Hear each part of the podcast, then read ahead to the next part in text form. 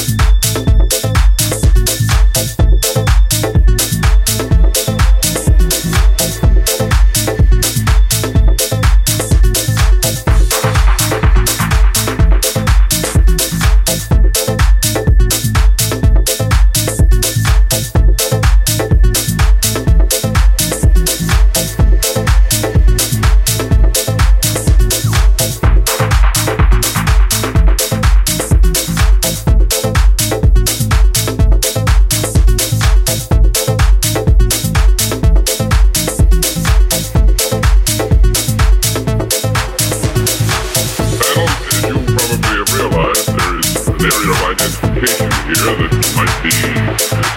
costuming, name, some area of identification which will give you too much information, so you're blindfolded.